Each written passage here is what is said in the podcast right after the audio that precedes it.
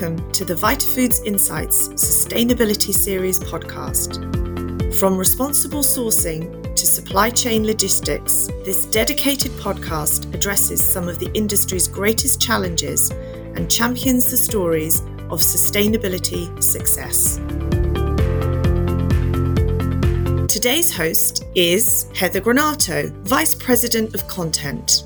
Well, welcome to the Vitafoods Insights Sustainability Podcast Series. My guest today is Simon Pettman, the Executive Director of the International Alliance of Dietary Food Supplement Associations, or IADSA. Welcome and thanks for joining me today. Thank you very much, Heather. Simon has been closely involved in IADSA since its creation in 1998 and currently works building strategy to shape regulation and policy around the world related to dietary supplements. But today we're going to focus on an exciting initiative from IADSA, the creation of guiding principles on sustainability for the global supplement sector.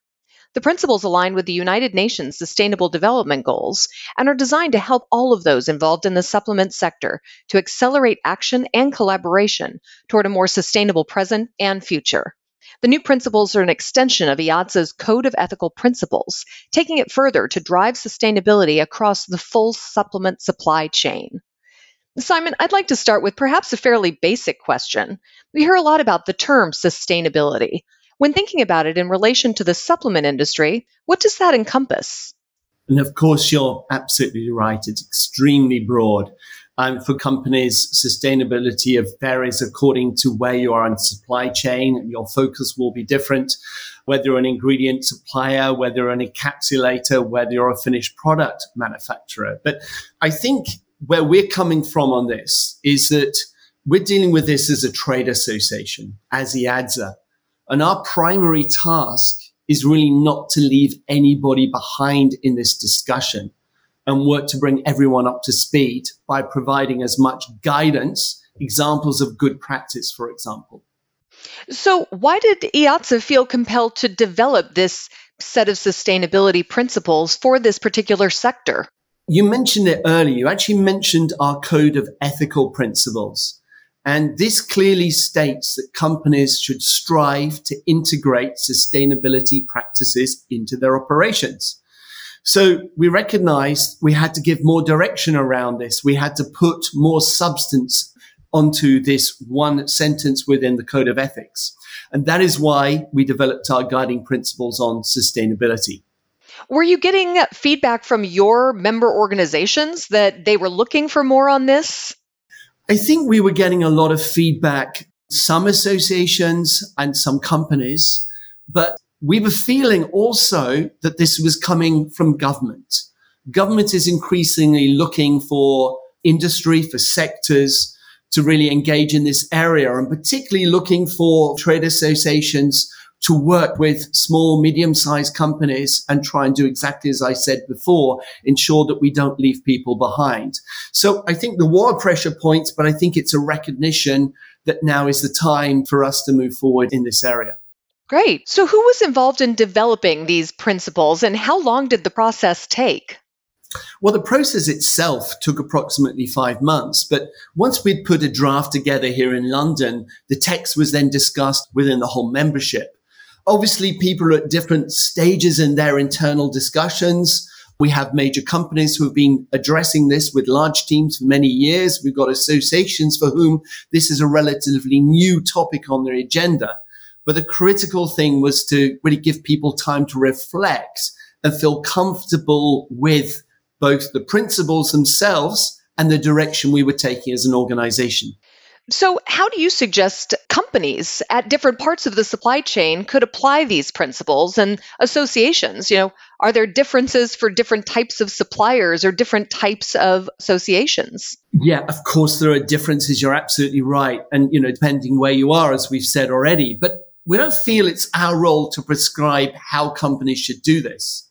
It's really up to each company to work out how to integrate, but also make a decision at a first stage to integrate sustainability into their operations.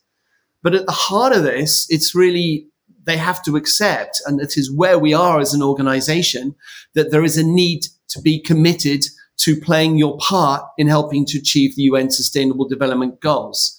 That is really the start of it. Then you have the commitment within the companies, and then companies need to build this into their systems. So, two of the eight principles relate directly to claims. Why did you feel that was such a key consideration? Yeah, that's a, a, really good question. Of course, it comes out quite strongly in the guiding principles. We're seeing an evolution in the discussion on sustainability.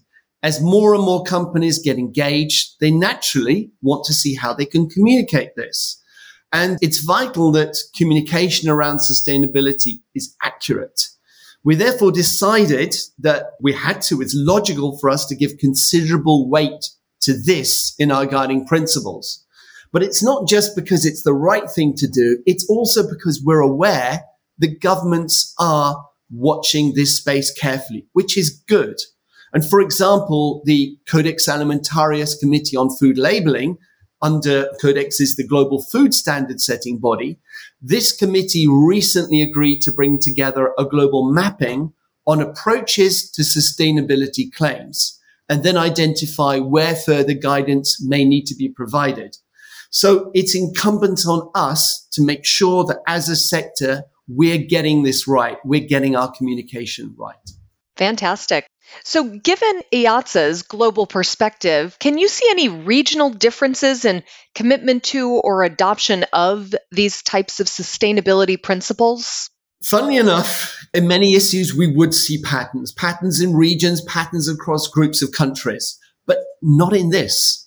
Our sector, in a way, it's still very diverse. We have different people in different countries at different stages in its evolution, and we don't see a clear pattern.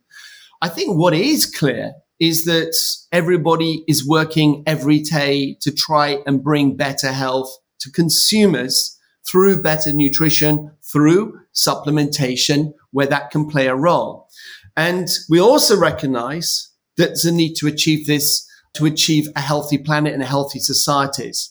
And therefore, I believe it's becoming increasingly clear, and it's obviously it's reflected in the guiding principles that we must play our part in helping achieve the sustainable development goals.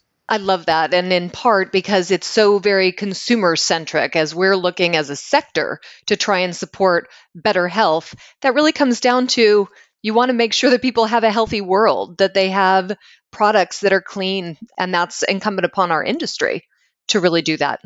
Exactly. And we're an industry, of course, that has grown quite significantly over the years. We are positioned very well for the next stage of evolution of economies and our, our role within those economies, both in health and well-being. But it is also important for us to recognize not just the demands of the consumers, but what the demands also of government and society as a whole are. So that therefore means we really have no choice but to engage in these goals. And that's uh, something which we will continue to work on as IADSA moving forward. It's an exciting time, absolutely. And our listening audience can find more on this at the IADSA website? Yes, absolutely. Wonderful. Have a look there. They'll see the principles, and obviously, we'll be building that part of our site quite substantially over the coming months and years. Simon, anything else that you'd like to share about the uh, development of these principles or sustainability in general for the supplement sector? We will certainly be having other initiatives, which we'd love to discuss with you, Heather, at another occasion. But I think for today, those principles are already quite a lot for companies and associations across the world to digest, think about, and work with. There's a lot to chew on, and certainly bringing everyone to the table is a, a perfect way to look at it. So, thank you again for joining me, Simon. I certainly do appreciate it. Thank you, Heather. Nice to talk to you. Thank you for tuning in, and don't forget to check the show notes that will allow you to link to the information discussed in today's podcast, as well as any sponsorship opportunities. The Vitafoods Insights Sustainability Series podcast happens monthly, so be sure to stay tuned, subscribe, and even suggest the series to a friend.